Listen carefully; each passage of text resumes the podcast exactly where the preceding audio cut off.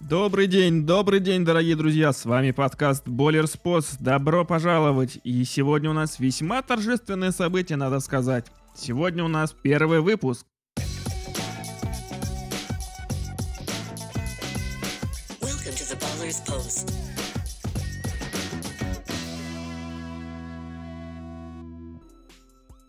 Итак, с чего бы начинать разговор о баскетболе, да, спросите вы? Более того, чему посвятить первый выпуск? Актуальным новостям, скажете вы?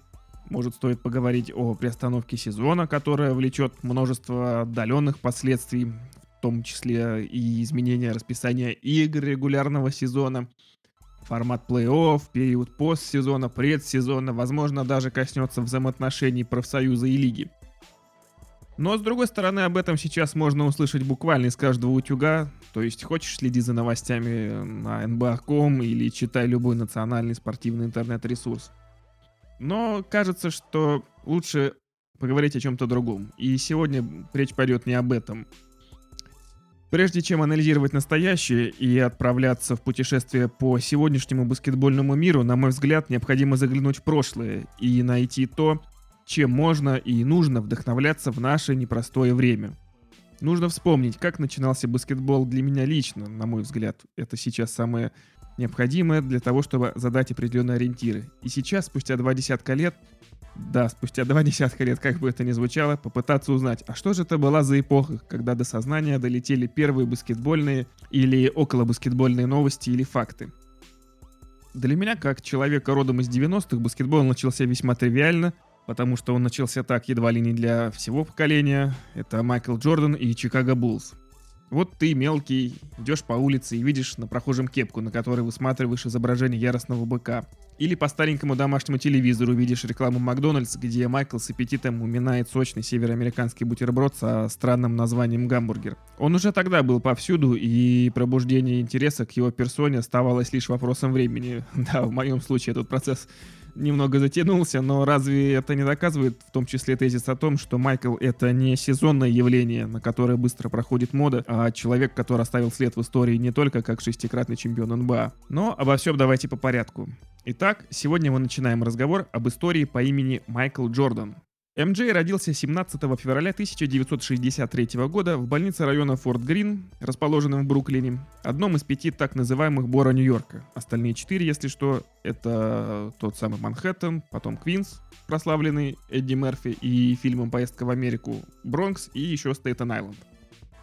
Район Форт Грин так назван в честь видного участника войны за независимость США 1775-83 годов генерала Антониэля Грина. Он закончил войну с репутацией чуть ли не самого одаренного и надежного офицера генерала Джорджа Вашингтона и был известен своими успехами на Южном театре войны. Примечательными мне показались пару фактов, когда я решил поинтересоваться поподробнее о месте рождения Майкла Джордана. Так вот, Грин самостоятельно расплатился с долгами за обмундирование и рационы для армии после войны, так как именно его имя было написано на долговых бумагах. А вообще разбирательства с этой долговой историей продолжались более полувека после смерти Грина. Но вернемся к главному герою нашего разговора и его семье. Итак, его мама Делорис Пиплс родилась в 41 году в Северной Каролине, это штат на восточном побережье США, а отец родился в июле 36 года. Разница, соответственно, составила 5 лет, на 5 лет батя старше. Так вот, родители Майкла, Джеймс Джордан и Делорис Пиплс познакомились в 1954 году в городе Уоллес на школьном баскетбольном матче, в котором играл отец будущей звезды НБА. Кстати, э, братья его, возлюбленные братья Делорис, часто играли с ним самим, с Джеймсом Джорданом в баскетбол. Но с Делорис э, они вдвоем познакомились именно таким образом. Вскоре Джеймс попросил у отца Делорис разрешения пригласить его дочь на свидание. Ребята понравились друг другу и встречались три года.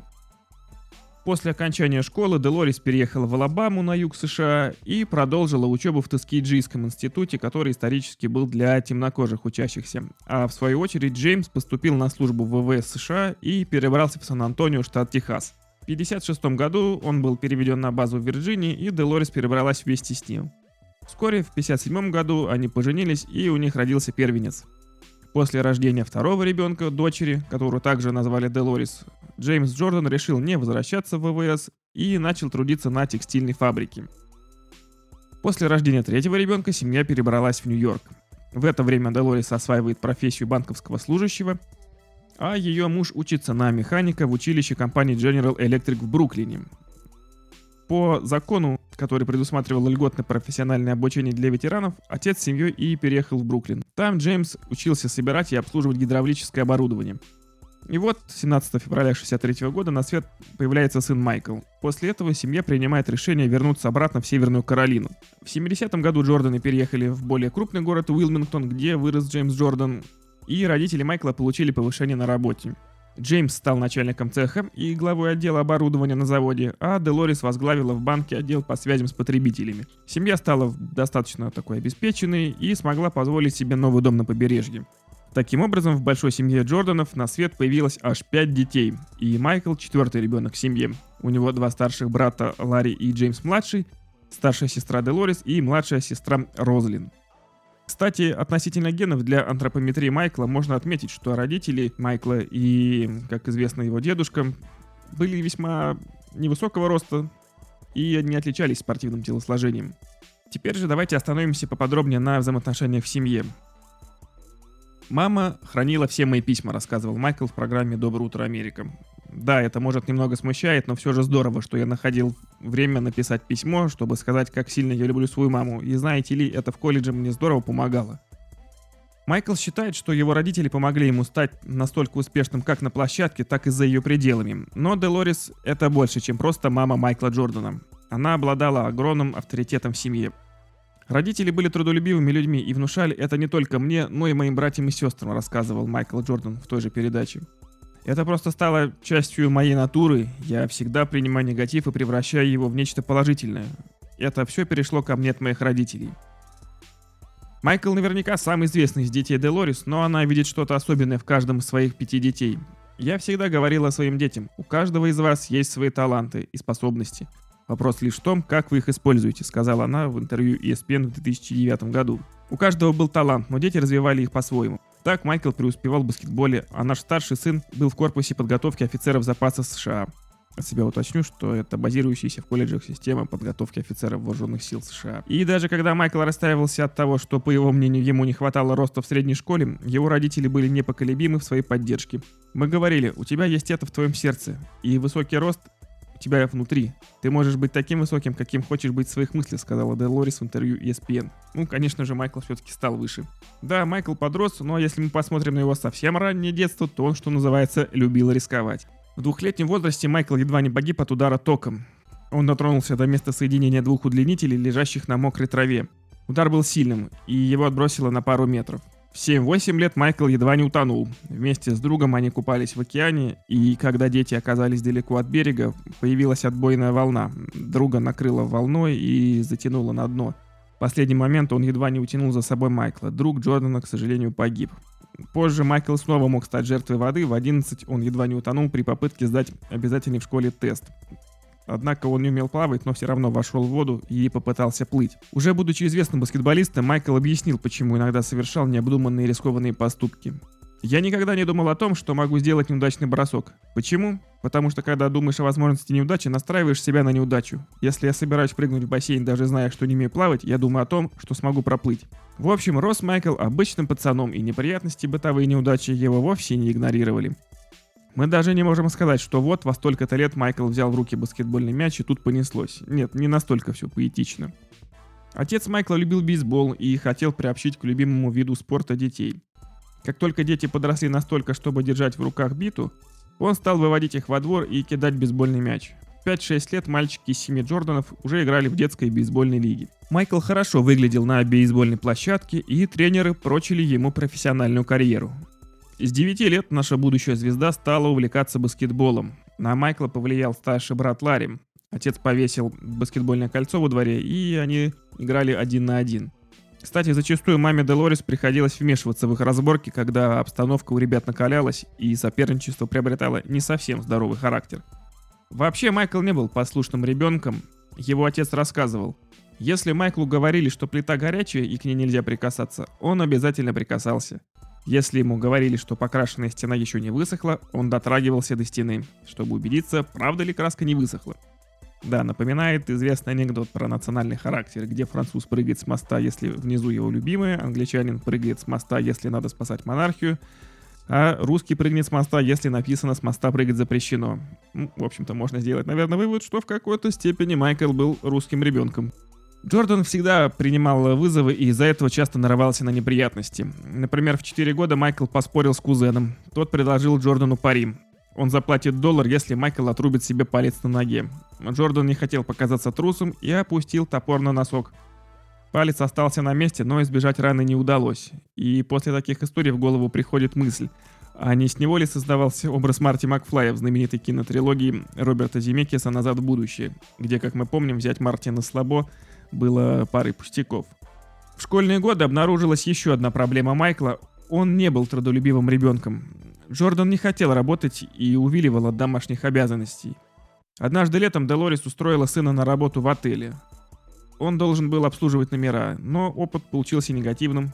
Майкл постоянно опаздывал и принял решение никогда больше не искать работу. Проблемы с дисциплиной довели Джордана до временного исключения из школы. Так Майкл без спроса покинул территорию учебного заведения и убежал в магазин за конфетами. За это его на несколько дней отстранили от занятий. Майкл стал более ответственным, к счастью, в старшей школе, и все изменилось с переходом в школу Эмсли Лейни в Уиллингтоне, где он подтянул средний балл до 4 с плюсом, а также прошел заочный курс по экономике. В 78 году, когда нашему герою было 15, когда он был известен как Майк, а не Майкл, с ростом почти метр восемьдесят, его не берут в школьную баскетбольную команду, и тренер предпочел Майку 207-сантиметрового Лерой Смита, у тренера Клифтона Херинга было лишь одно место в составе, и он взял на него этого гиганта, решив вопрос с необходимыми габаритами для команды. Смит, кстати, впоследствии расцвел в самостоятельную звезду, продолжил играть за университет города Шарлотт в Северной Каролине и в различных европейских лигах, а потом начал успешную деловую карьеру и превратился в Харвеста Лероя Смита-младшего, кстати, он потом будет считать себя вдохновителем Майкла и чуть ли не одним из тех людей, которым мы должны быть благодарны за такого игрока. Было неловко не попасть в эту команду, вспоминал Джордан позже в интервью ESPN в 91 году. К слову, об этих событиях писали примерно в таком духе. Самое печально известное решение в истории баскетбола в старшей школе было принято более 40 лет назад в старом городке, полном белых деревянных кресел-качалок. Решение приняло физические очертания в двух рукописных списках на дверях школьного спортзала, одновременно прекрасных для имен тех, которые туда попали, и сокрушительно разочаровывающих для тех, кто туда не вошел. Мимо проходили хрупкие мальчики-подростки, останавливаясь, чтобы прочитать эти списки и изучить их словно наскальные надписи. Представьте себе этих мальчиков во время их отбора в заветный список. Представьте, что вся их личная самоценность сузилась до бинарного вопроса «да» или «нет». Глубоко ребята дышат, и невидимые бури собираются под ребрами каждого из них, где-то чуть ниже области сердца, там, где ютятся страх и восторг. А главное лицо, принимающее это решение, любило этих ребят, что делало его выбор все труднее. Тренер отдавал им свое время 7 дней в неделю, независимо от того, нуждались ли они в бросковой тренировке в 6 утра или в кусочке пирога и сладкого картофеля его жены. Его дом был их домом, а его старый зеленый Форт Маверик был их машиной. Он был высоким и стройным, как длиннолистные сосны, которые покрывали эту местность, и когда он улыбался на фотографиях, его темные глаза были узкими и мутными, будто он только что пробудился от приятного сна. Его прозвище Поп вызывало ассоциации с каким-нибудь старым иссохшим патриархом, но Клифтону Херингу было всего 26 лет. Он был одним из самых молодых тренеров Северной Каролине и скорее старшим братом, чем отцом для своих мальчишек, но все же лучшим игроком, чем большинство из них. Ребята никогда не видели такого ярко выраженного шутера, когда, например, во время тренировки он однажды реализовал 78 штрафных бросков подряд. В целом, для постороннего, наблюдающего за баскетбольными пробами Попа Херинга в ноябре 1978 года, было бы неочевидным, что в спортзале той школы находился игрок, которому было суждено стать величайшим во вселенной. Тогда он был Майком Джорданом, просто одним из 50 жаждущих мальчиков попасть э, в состав главной команды, в которой было 15 мест, и еще побороться за 15 мест в составе младшей команды. Не было никаких сомнений в том, что Джордан умел владеть мячом, но его броски были просто хорошими, а защита, увы, посредственной. Если Джордан вообще отличился во время этого просмотра, то это было исключительно благодаря его высочайшим усилиям. Он был первым в очереди на различные тренировочные упражнения, и проводил он их так же усердно, как и все остальные. И когда тренировка подходила к концу, он хотел продолжать занятия еще некоторое время. Непопадание в команду буквально ужалило Майкла, и чтобы показать тренеру его ошибку, он стал выкладываться на полную силу на матчах младшей школьной команды, Он сыграл пару игр, набирав примерно по 40 очков, но вызова в основную команду не последовало. Однако Майкл не останавливался и продолжал работать над собой. Он никогда ни в чем не хотел проигрывать или кому-то уступать, говорит преподаватель по физкультуре Руби Смит. Это у него врожденное, продолжает он. Обычно я приходил в школу между 7 и 7.30 утра. Майкл приходил раньше меня. Каждый раз, когда я открывал дверь и заходил внутрь, я уже слышал стук баскетбольного мяча. Осень, зима, лето, неважно. Мне приходилось его буквально выгонять из зала. Вот такой портрет рисуют нам первые тренеры Майкла. В сезоне 78-79 главная команда выиграла 15 матчей, 7 проиграла и причем уступила в трех из четырех последних играх и не попала на чемпионат штата. В итоге, играя на позиции разыгрывающего защитника в младшей команде, Джордан демонстрировал высокий уровень игры и в среднем набирал 28 очков. Все последующее лето он усиленно тренировался и все-таки вырос на 10 сантиметров до 186 сантиметров. Наконец-то час пробил, и Майкл ворвался в основную команду. Теперь он забыл уже про робость и стеснение, стал напористым и по-хорошему настырным игроком. Майкл набрал 35 очков в своей первой игре, и во время первого сезона в школьной команде команде основной, Джордан был мало известен среди селекционеров и журналистов. Он даже не попал в список 300 самых перспективных баскетболистов среди американских школьников 80-го года. За два сезона для школы Эмсли Лейни он набирал в среднем 25,4 очка, 12 подборов и почти 5,5 передач за игру. Перед последним сезоном его пригласили в знаменитый баскетбольный лагерь Говарда Гарфинкеля, считавшийся меккой летнего баскетбола для молодых игроков. Наш герой поразил скаутов колледжа, играя лицом к лицу с другими лучшими школьниками. Тренер университета Северной Каролины Дин Смит выбрал его в качестве приоритета для команды на будущее. После школы Майкл хотел поступить в Калифорнийский университет в Лос-Анджелесе. Баскетбольная команда этого университета чаще всех выигрывала чемпионат NCAA. Но оттуда предложений не поступало. Джордан назвали к себе университеты Южной Каролины и Мэриленда, но наиболее активными были тренеры университета Северной Каролины, которые осенью 80-го года приехали к Джорданам, чтобы уговорить Майкла выбрать их вуз. Семье Джорданов понравился этот вариант, а особенно с учетом того, что в этот университет собиралась поступать и младшая сестра Майкла Розлин. В ноябре 80-го года Майкл определился с выбором и написал письмо о намерении поступать в университет Северной Каролины в Чапл-Хилл. Заранее решив вопрос с продолжением обучения, Джордан провел великолепный последний сезон в школьном баскетболе. Он в среднем за игру делал трипл-дабл, набирал почти 30 очков, делал 11 подборов и 10 передач. Фантастическая личная статистика. Его команда завершила сезон с 19 победами при 4 поражениях. Однако Джордан не смог привести школу к званию чемпиона штата – Команда его школы занимала первое место в штате большую часть его последнего школьного сезона, но проиграла 25 февраля 1981 года соперникам из Нью-Ганновера со счетом 56-52. По словам тренера соперников, главного тренера школы Эмсли Лейни заботило в отношении Джордана только одно – как я могу подготовить Джордана к поступлению в колледж? К счастью, горькую пилюлю эту подсластило участие в матче звезд Американской школьной лиги под эгидой Макдональдс, который проходил в штате Канзас в апреле 1981 года. Майкл сыграл очень удачно, набрал 30 очков, совершив 13 из 19 успешных попаданий и 4 из 4 с линий штрафных. Этот рекорд был побит спустя аж 18 лет в 99 году, и тогда э, Джонатан Бендер набрал 31 очко. Восток, за который выступал Джордан, проигрывая 95-94, победил 96-95, Благодаря Майклу тогда за 11 секунд до финального свистка он забросил два штрафных и принес команде победу. Кстати, в том ростере за 81 год в команде Востока значится хорошо знакомый Майкла по Буллс Билл Веннингтон, а также Патрик Юинг, обладатель множества личных достижений в НБА, хоть и не ставший чемпионом, но обладатель двух золотых олимпийских медалей. Еще Крис Маллин, тоже двукратный олимпийский чемпион. А вот в составе соперников из команды Запада таких звезд не оказалось, как показала в дальнейшем история. Итак, осенью 81 года Майкл Джордан поступает в Университет Северной Каролины в городе Чапл-Хилл, предоставивший ему спортивную стипендию. В качестве менеджера или главного предмета Майкл выбрал географию. Соседом по комнате был Бас Питерсон, талантливый местный баскетболист, которого Майкл хорошо знал по играм школьного чемпионата.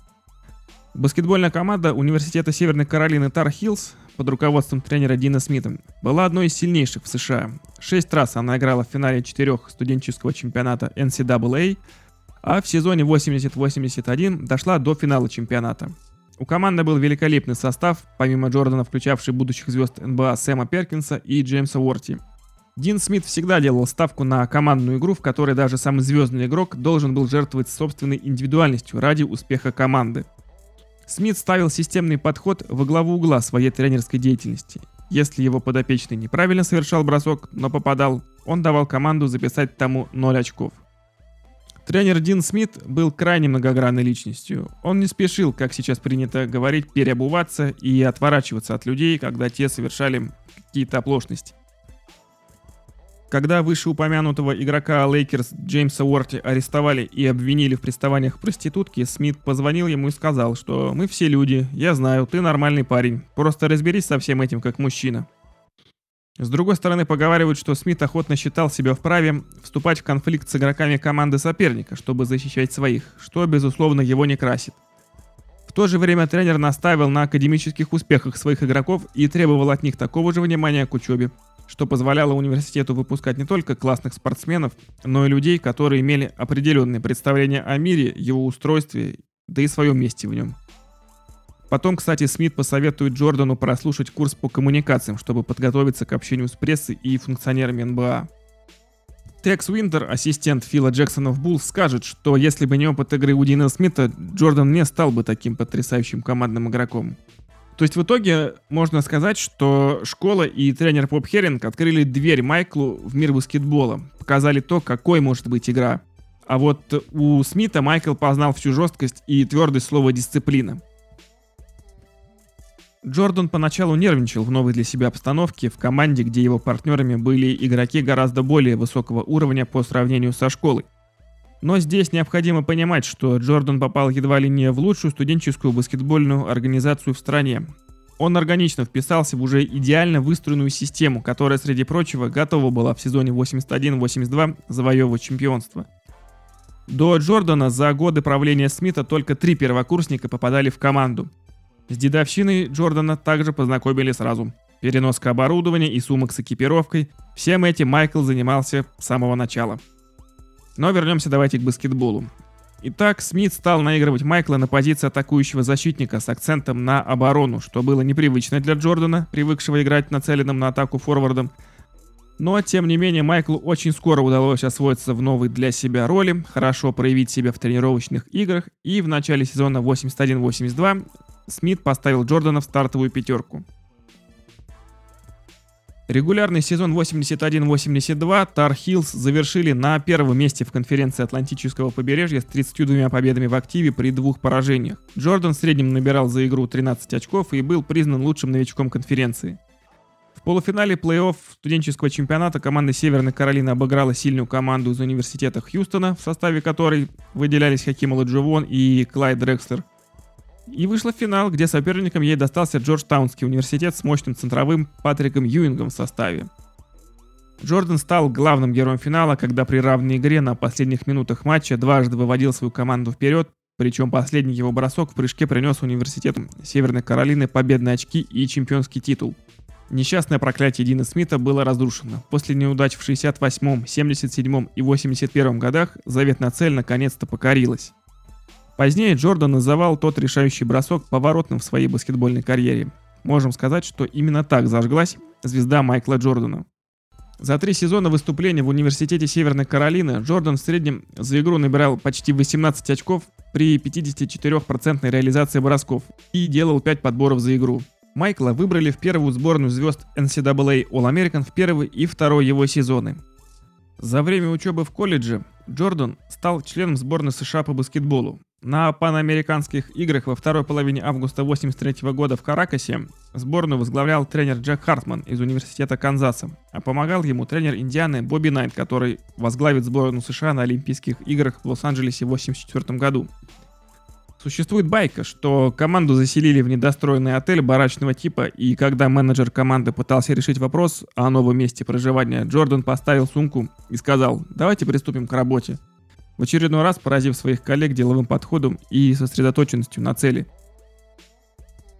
В итоге команда США, более ориентированная на атаку, хорошо показала себя и в обороне, выиграв все 8 матчей и завоевав золото на третьих панамериканских играх подряд, а также продлила серию побед сборной США до 28 матчей.